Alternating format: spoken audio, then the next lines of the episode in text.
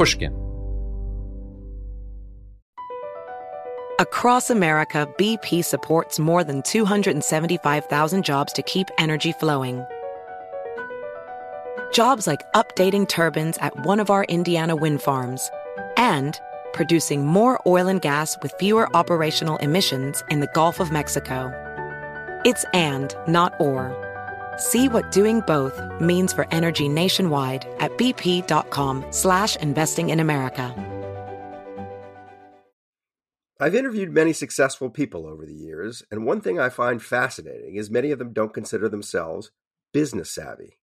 Take the owners of Tight Knit Brewing. They turned to Chase for business for everything from banking and payment acceptance to credit cards, and do all of it in one place with the Chase mobile app.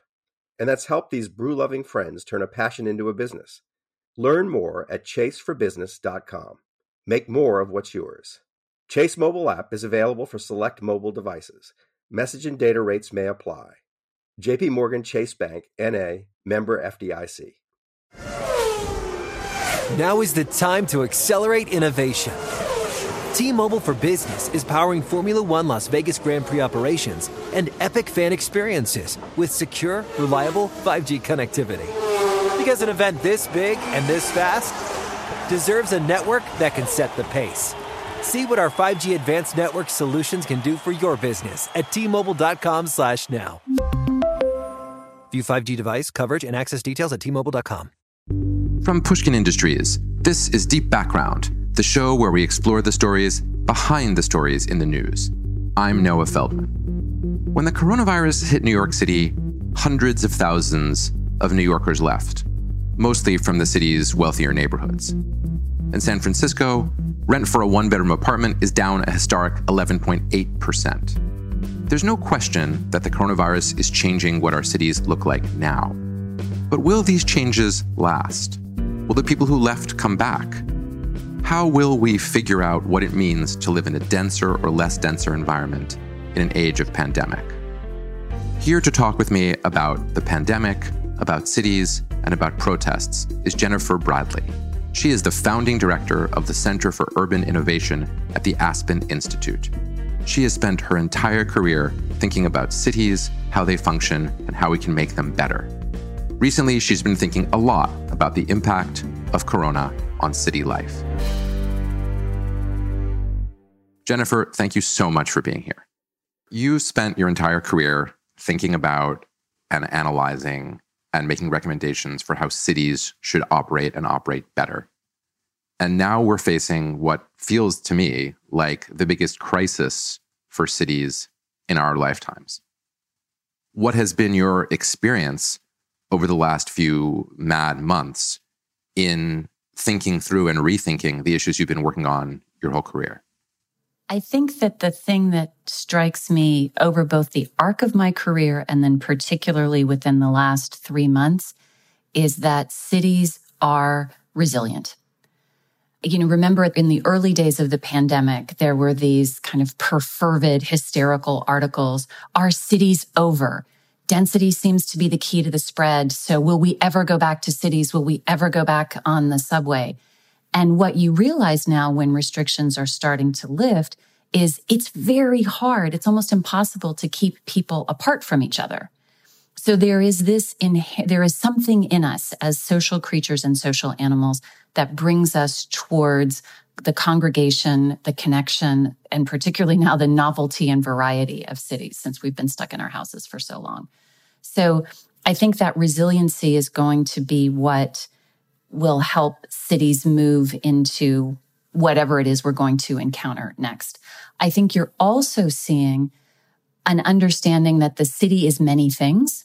The city is both a government, but it's also these formal and informal networks of support, protection, organization, and practices. And I think the fact that cities are networked and distributed will help them moving forward.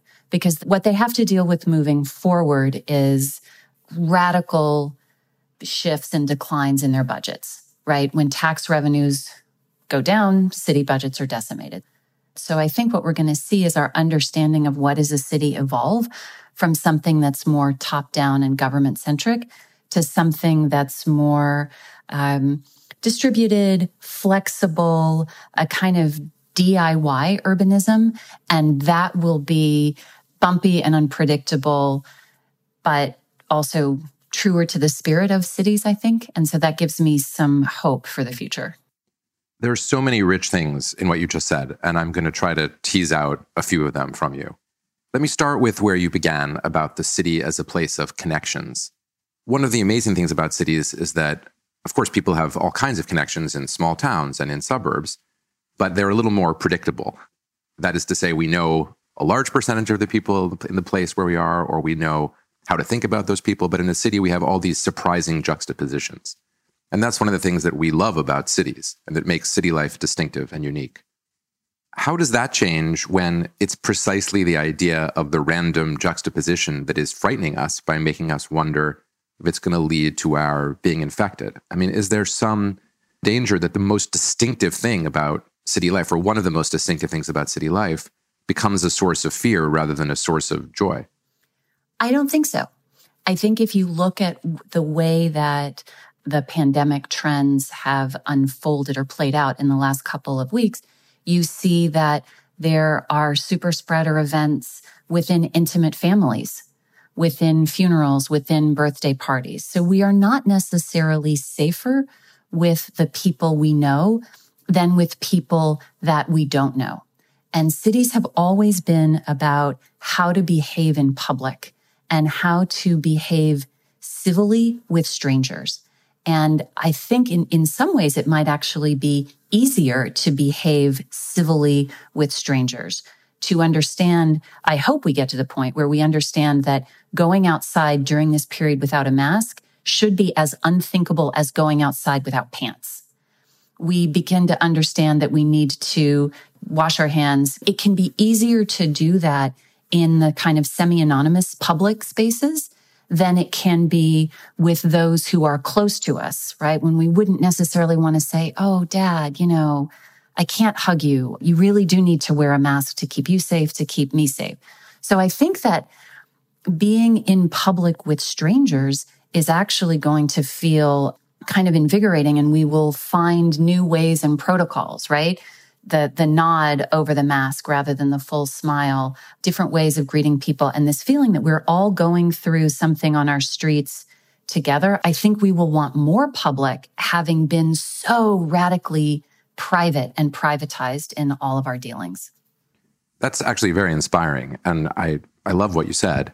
Another word you used was resilience, that cities are places of resilience. What if people start leaving? My parents live on the Upper East Side of Manhattan, which I like to refer to as the city that frequently sleeps.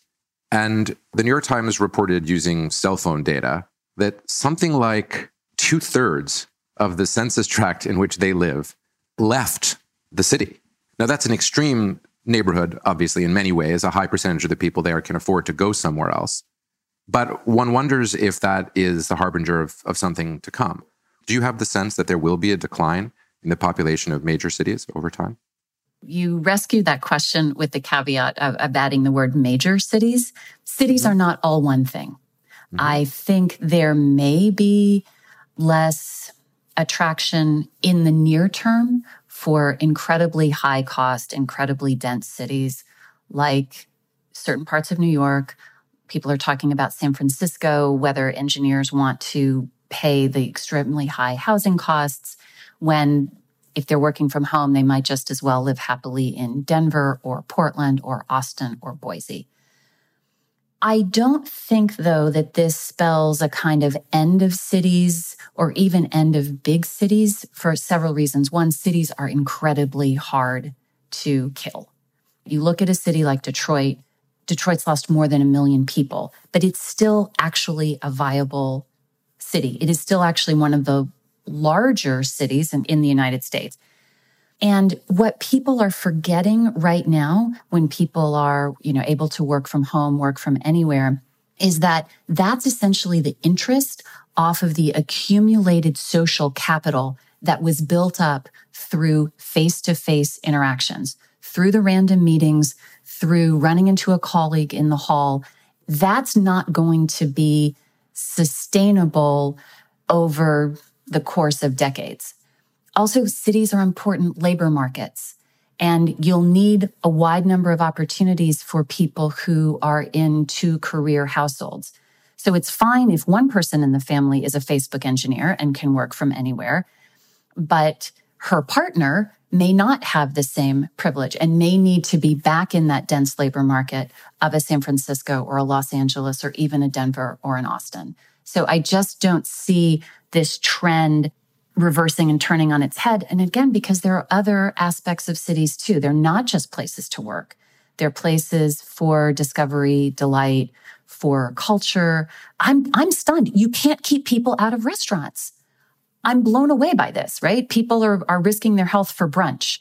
So that says to me that there is something about cities, urbanity, and I don't make a strong distinction between city and suburb when I say this. I just think it, meets so deep a need in the human spirit that we will keep finding ways to gather like this. I completely share your instinct that it's kind of an inspiring fact about the human need for social contact, that people, as you put it, are risking their lives for brunch, which is a great phrase. But to say that is also to realize that all of my public health professional friends, you know, many of whom have been on the show, their response is it's crazy to risk your life for brunch. It's a mistake. What we need are firmer regulations and maybe firmer social norms that make it clear that we shouldn't be doing this. They do not think, for the most part, that restaurants should be open for brunch if people will risk their lives to go there. And I absolutely agree. But we will not be in pandemic forever. I recognize that that's part of the question. And maybe I should cash out that question. It's, of course, possible that this winter we'll know that there is a vaccine that will work. And that's the wonderful best case scenario, you know, deus ex machina, and we all get back to life. And in that scenario, I couldn't agree with you more. But there's also a possibility, and a lot of the experts seem to think it's a probability, that what we'll find then is actually that we can't do that, that none of the vaccines really works, or that they work somewhat, or that they work for younger and healthier people. And then in that scenario, we're going to have to start accepting the long term presence of pandemic, not of the kind that kills everybody all the time, but that kills some of the people some of the time. And under those circumstances, you can already feel and hear the public health professionals saying, we're going to have to maintain social distancing for the foreseeable future. What about in that situation? I mean, doesn't that pose more fundamental threats to the aspiration to social life that we associate with cities? Yes. And there are very dense cities that seem to be managing and figuring this out. I think we will change cities, but plagues haven't killed cities the times that we have dramatically reduced our density and shifted our gradient has been because of enormous public campaigns and massive amounts of subsidies. That's when we changed the American landscape in the middle of the century through the 90s. Absent that combination of both significant campaign and massive subsidies, I, I don't see how it will work and, and where it will come from. And this just tells you basically that I'm an urbanist and I'm committed to cities and I will endeavor to keep them strong and safe. But like, I don't know that my life would be necessarily better in a more suburban environment than it is living in an apartment building in Washington, DC. I very much wish I had in unit washer dryer. But other than that, I don't see how it's better if I'm out in Olney, Maryland it's a hugely important insight that you've written about that the movement to the suburbs that we associate with the post World War II period wasn't just some accident and wasn't just the result of market forces, but was also the result of government policies and subsidies. What I'm wondering is if we might not see over the next three to five years a kind of less explicit, but nevertheless present reorientation of how government officials think about cities. Because I think a lot of the urbanist picture that you've been describing has been embraced by lots and lots of public officials in the last decade or two. But that seems to me shapeable and malleable. And if you're a government official and you're going to be elected or voted out of office based on your COVID numbers, and if you're consistently seeing, which I'm not saying will be, but imagine consistently seeing that it's in your urban areas that you have the largest amount of COVID cases, it is possible to imagine government officials, I think, saying, you know what, let's de emphasize density. Let's not invest in the infrastructure that makes density work. Let's not invest more in our public transit systems. Let's not invest more in bike lanes. I'm not saying this will happen, but it does seem like there could be that kind of a reorientation of a historical type if we get this perception that cities are where the virus is. Fair. That said, if you look at the data from the most recent case surges, you're not seeing a tight correlation with density. So you're seeing Arizona, Florida, my home state of Texas. These are not exceptionally dense places as the American landscape goes. But aren't we seeing in those places that the spikes, when you break it down within those states, are happening in relatively denser parts of those states? As opposed to the more rural areas? Yeah, exactly. Or exurban areas. Yes and no, right? I mean, there can be, you know, you also look at the meatpacking plants, which are dense within the walls, but played out in a less dense, larger landscape. So the density I think that we have to be most worried about is essentially household and workplace density as opposed to neighborhood or city level density.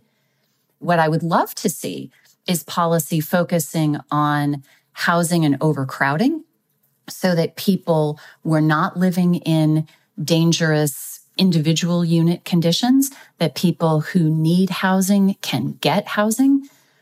Where I would like all of this energy to go is in figuring out from an epidemiological point of view, from a social point of view, from an economic point of view, what do we need to do to make density safe? We'll be back in a moment.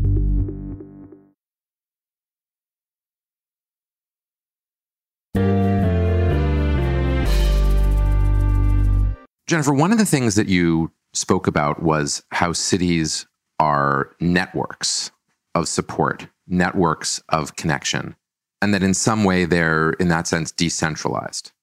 That's a fascinating idea and it's counterintuitive to me. So, would you say more about that? When I think of the city, I think of concentration rather than of diffusing of authority or responsibility. So, please explain.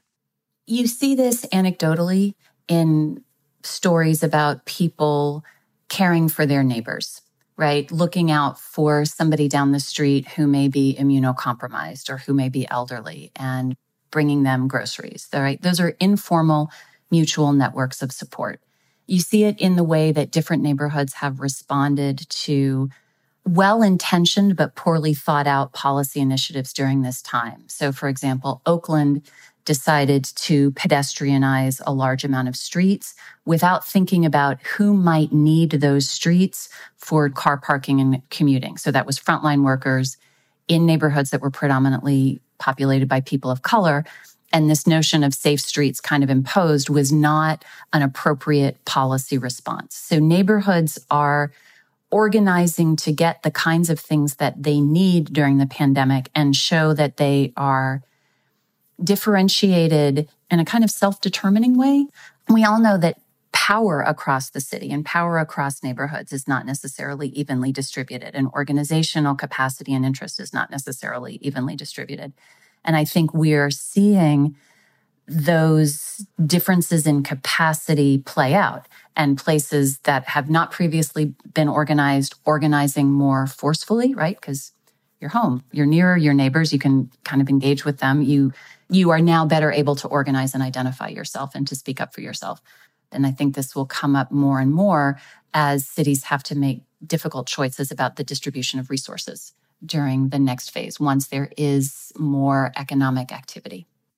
You used the phrase DIY urbanism, which is also really fascinating. And I want to hear more about that because it seems to me that a lot of what we've seen during this corona period is municipal governments telling us what to do where I live, Cambridge, Massachusetts, which is a weird city, but it is my city. It's the one I grew up in and I love it. You know, long before the state had a mask ordinance, the city had a mask ordinance that it was enforcing, I think, practically not at all. But Cambridge being Cambridge, there was lots of moral enforcement from people on the streets. But that was the opposite of do it yourself. It was the government does it. when I hear DIY, I imagine sort of spontaneously organizing individuals rather than the institutions of the city. But maybe that's not what you meant by do it yourself. Well, I think you can look at right. So you could say that Cambridge decided on its own that it was not going to wait for the lead of the state of Massachusetts, that it had a better understanding of what residents needed. The other DIY urbanism I'm seeing is people reclaiming the streets in particular ways, shifting more street space to pedestrians as opposed to cars without waiting for an official city designation, spontaneous but socially distanced gatherings. One could argue that these protests that have been rolling through the month of June and, and, continuing in some cities are also a kind of reclaiming of public space in a powerful way that bespeaks a, a desire to use and shape space, even in a pandemic, in a way that responds to particular needs. So I think people will continue to use the city space to get what they want people make the city as they live in it, I guess is the point that I'm trying to get at. And I call that DIY urbanism for short, but that's what makes cities so fascinating is they're not top down enterprises. So yes, you have the government setting basic rules. You need to wear a mask. These businesses will and will not open. This is how commerce is being dictated. And then it's how people use and shape and play with and interrogate and even subvert those rules that I find interesting and compelling and profoundly urban. The Black Lives Matter protests, spurred most recently by the killing of George Floyd, are themselves, as you were saying, a phenomenon with great implication for urbanism. And I'd love to hear your thoughts on that both about the spontaneous, self organizing, kind of inspiring aspects of the protests, and also about at the periphery of the protests, the occasional looting and violence, which has also been a recurrent feature of urban life in the United States, not just since 1968, but going back even before then. I look at the Black Lives Matter protests as a commentary and even an indictment about how racialized space is in cities all spaces Cambridge versus Somerville, DC versus Prince George's County have been designated and racialized. And one of the things that, that's interesting to me about the Black Lives Matter protest is they seem to be places of emerging integration in cities. That's interesting to me. What will, as we play out the Black Lives Matter social and political changes. What will that mean for city space integration? Who is welcome on what kinds of streets? Who we think of as our neighbors? To me, cities are like it's 2000 years of political philosophy in your zoning code, right? Like the cities are where we play out our public and private philosophies. Including systemic racism, which has yeah. been an important part of America's political philosophy which is literally encoded in city streets and who gets to use them and who feels safe where. So, how is that going to change?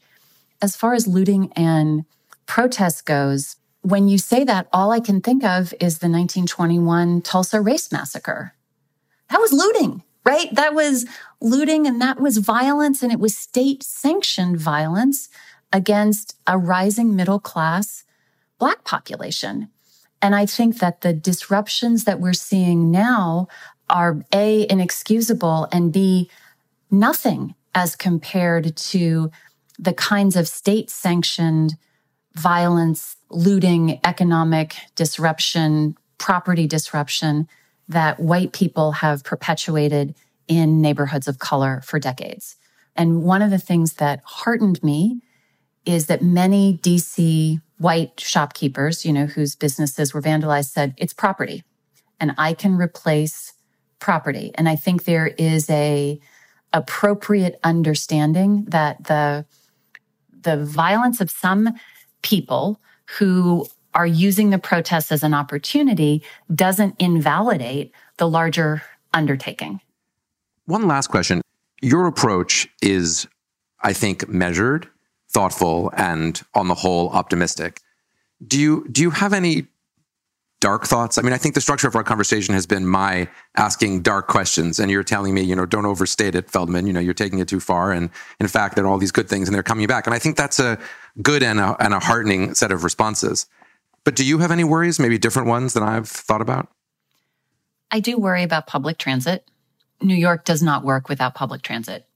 There's no way that people are going to be able to move about in private vehicles at a volume that a place like New York wants. And I do worry a little bit about temporarily defunding public transit. But I was worried about that before. I've been worried about that since people started making this argument with autonomous vehicles.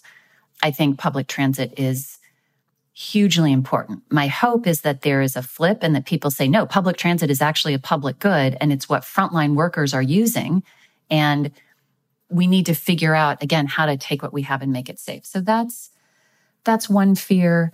I fear younger people remembering this and having a fear associated with being outside. I worry during this period about loneliness. I have a lot of love in my life, but I am going out of my mind. I'm desperate to see people and I worry about, as I said at the beginning, I do worry about the loss of social capital. Again, we're living off the interest of all the relationships that we built up face to face. How long before we start diving into the principal and eroding important non-familial relationships because we haven't been able to tend them face to face there are just there are cues that we miss. I worry that we that that this might go on long enough that we'll forget a little bit. Most mostly i worry about public transportation. Public transportation and loneliness both are existential though in slightly different ways. Yeah but despair and optimism and they're so closely braided right? Mm-hmm. so i live on the edge of rock creek park and there's a little like parkour exercise zone just underneath my apartment and people are just, wow, they're using it. You can't keep them away from it. It's just body after body after body on those things. I'm like, guys, that's really a bad idea. But the upside is, wow, people have come to depend on public space and public trails and nature in cities more than ever. And much better to work out outdoors than to work out in an indoor gym. So, is this an opportunity for people to say, wow, we didn't know how much we needed the public realm until the private realm shrunk? And all these third spaces, these spaces that are neither home nor fully public, shut down. So, wow, let's invest in them. Can we make that connection? Can we say we loved these things and we needed them, so we want to protect them and continue to love them when Washington Sports Club or whatever is open again? Jennifer, thank you so much for your thoughtful analysis and for your time and for the amazing work that you've always been doing that you're continuing to do. It's more important than ever now. Thank you. Thank you.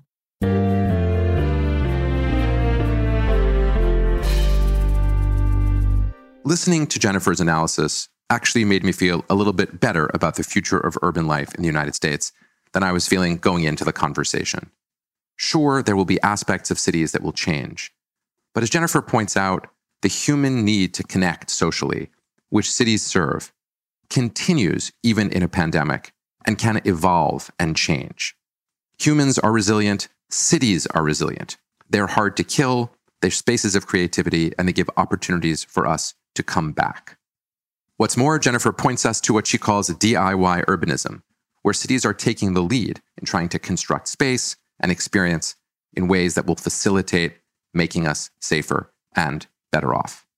There's no question that there are going to be challenges to cities in the years ahead. But as Jennifer points out, there have been challenges to cities almost since there have been cities at all. Every so often, I let the dark side of my fears begin to affect the questions that I ask on this show. And that's why it's so good to have a guest like Jennifer who turns me right around and points to the optimism that we ought to have when we think about the capacity of the human spirit and of human social interaction to overcome even the challenges that we're facing right now. We'll be back in a moment. BP added more than $70 billion to the U.S. economy in 2022. Investments like acquiring America's largest biogas producer, Archaea Energy, and starting up new infrastructure in the Gulf of Mexico. It's and, not or.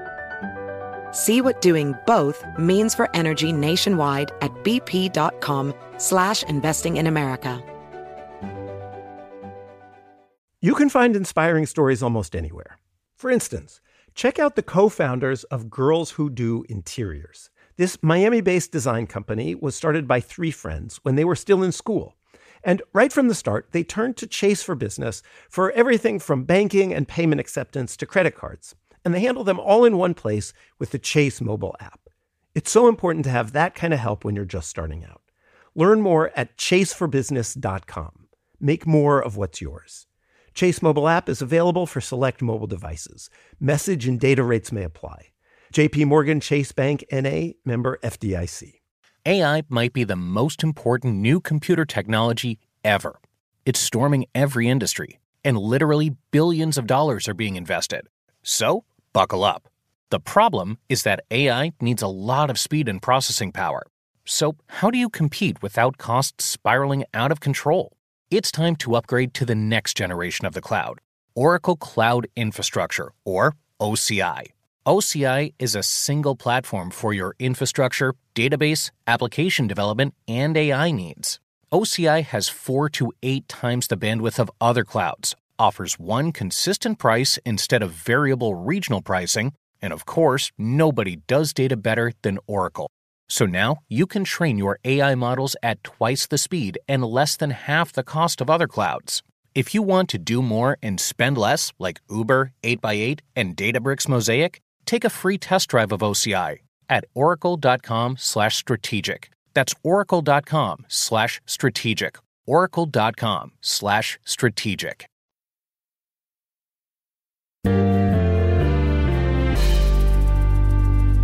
And now for our segment that we call Playback, where I choose a recent moment from the news, play it back to you, and analyze it. So here we are. The Supreme Court, including the president's appointees, have declared that he is not above the law. That was House Speaker Nancy Pelosi speaking last Thursday about the Supreme Court's ruling that the New York District Attorney may have access to the president's financial records as part of a grand jury investigation. At the same time, the Supreme Court also held that Congress could not necessarily have access to the president's tax returns, but potentially would be able to get it if it satisfied a new legal standard, a test that the Supreme Court laid out.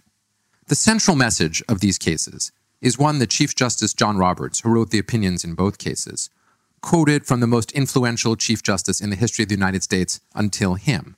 That is, John Marshall. The president is not a king, and therefore the president is not above the law. In practical terms, we probably aren't going to see Donald Trump's tax returns anytime soon. But the Supreme Court, per Chief Justice Roberts, vindicated the principle that no person, including the president, is above the law and opened the door for lots of different kinds of investigations of a sitting president, including even criminal investigations at the state level. This result is gratifying, but it's important to understand that it reflects a process whereby Chief Justice John Roberts has truly been transformed. The transformation isn't in Roberts's political ideology. Rather, it has to do with the way his respect for judicial precedent is interacting with his very, very strong sense that he must vindicate the rule of law in his job of Chief Justice of the United States. Roberts started his time as Chief Justice being prepared to defer to Donald Trump, including in the Trump v. Hawaii case. Since then, little by little, Roberts has increasingly taken on the role of holding Trump to account. Roberts said he was deeply influenced by the precedent of Chief Justice John Marshall, a precedent laid down in a case involving, believe it or not, the treason trial of Aaron Burr, the same man who shot and killed Alexander Hamilton and subsequently led a conspiracy to try to start a new country carved out of part of the western part of the United States. Thomas Jefferson was the president, and he wanted to prosecute Burr.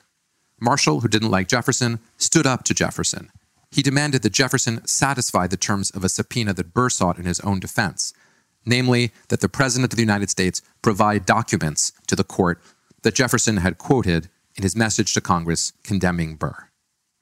The takeaway of this precedent for Roberts was that the courts must be able to stand up to the president. Without that, the president would not be subject to the rule of law. That same principle of standing up for the rule of law and the power of the courts was also present in Roberts' decision earlier this term to preserve DACA and not to allow Donald Trump to rescind it without meeting the necessary procedures. The upshot of this is that although John Roberts has not been reborn as a liberal, he has been reborn as a Chief Justice fully willing to provide the deciding vote alongside liberals on the court to hold Donald Trump accountable to the rule of law and to assure the principle that the president is no different than anybody else when it comes to confronting the rule of law. At the same time, Roberts is demonstrating his long standing concern that the Supreme Court not be seen as partisan political. And indeed, by crossing party lines, Roberts has demonstrated that in his own case definitively and for the historical record. Robert's transformation has been little short of extraordinary, and I promise to return to it in a future episode. Until the next time I speak to you, be careful, be safe, and be well. Deep Background is brought to you by Pushkin Industries. Our producer is Lydia Jean Kott, with mastering by Jason Gambrell and Martin Gonzalez. Our showrunner is Sophie McKibben. Our theme music is composed by Luis Guerra. Special thanks to the Pushkin Brass, Malcolm Gladwell, Jacob Weisberg, and Mia Lobel. I'm Noah Feldman. I also write a regular column for Bloomberg Opinion, which you can find at bloomberg.com slash Feldman. To discover Bloomberg's original slate of podcasts, go to bloomberg.com slash podcasts. And one last thing. I just wrote a book called The Arab Winter, A Tragedy. I would be delighted if you checked it out. If you liked what you heard today, please write a review or tell a friend. You can always let me know what you think on Twitter. My handle is Noah R. Feldman. This is Deep Background.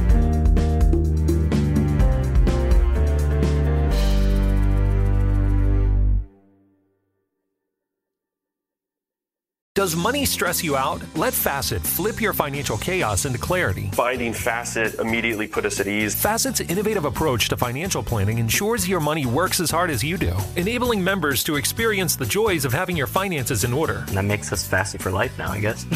Visit Facet.com, F A C E T.com to learn more. This ad is sponsored by Facet. Facet Wealth is an SEC registered investment advisor. This is not an offer to buy or sell securities, nor is it investment, legal, or tax advice. These testimonials are from current Facet members who are not compensated. All opinions are their own and not a guarantee of a similar outcome. Farm to store in days, not weeks. That's 80 Acres Farms. Did you know most salads travel over 2,000 miles to reach your plate? But not 80 Acres Farms. Their crisp salad greens and herbs are food less traveled. They stay fresher for longer in your fridge. My salad lasts all week long, which means less food waste and easy meal planning. Oh, and did I mention there's zero need to wash these greens? Because 80 Acres Farms uses zero pesticides. Visit 80acresfarms.com to learn more and find their salads and salad kits at your local Harris Teeter. Infiniti presents a new chapter in luxury, the premiere of the all new 2025 Infiniti QX80, live March 20th from the edge at Hudson Yards in New York City, featuring a performance by Jon Batiste. The all new 2025 Infiniti QX80 is an SUV designed to help every passenger feel just right.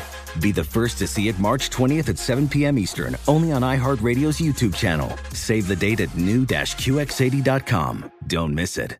2025 QX80 coming this summer.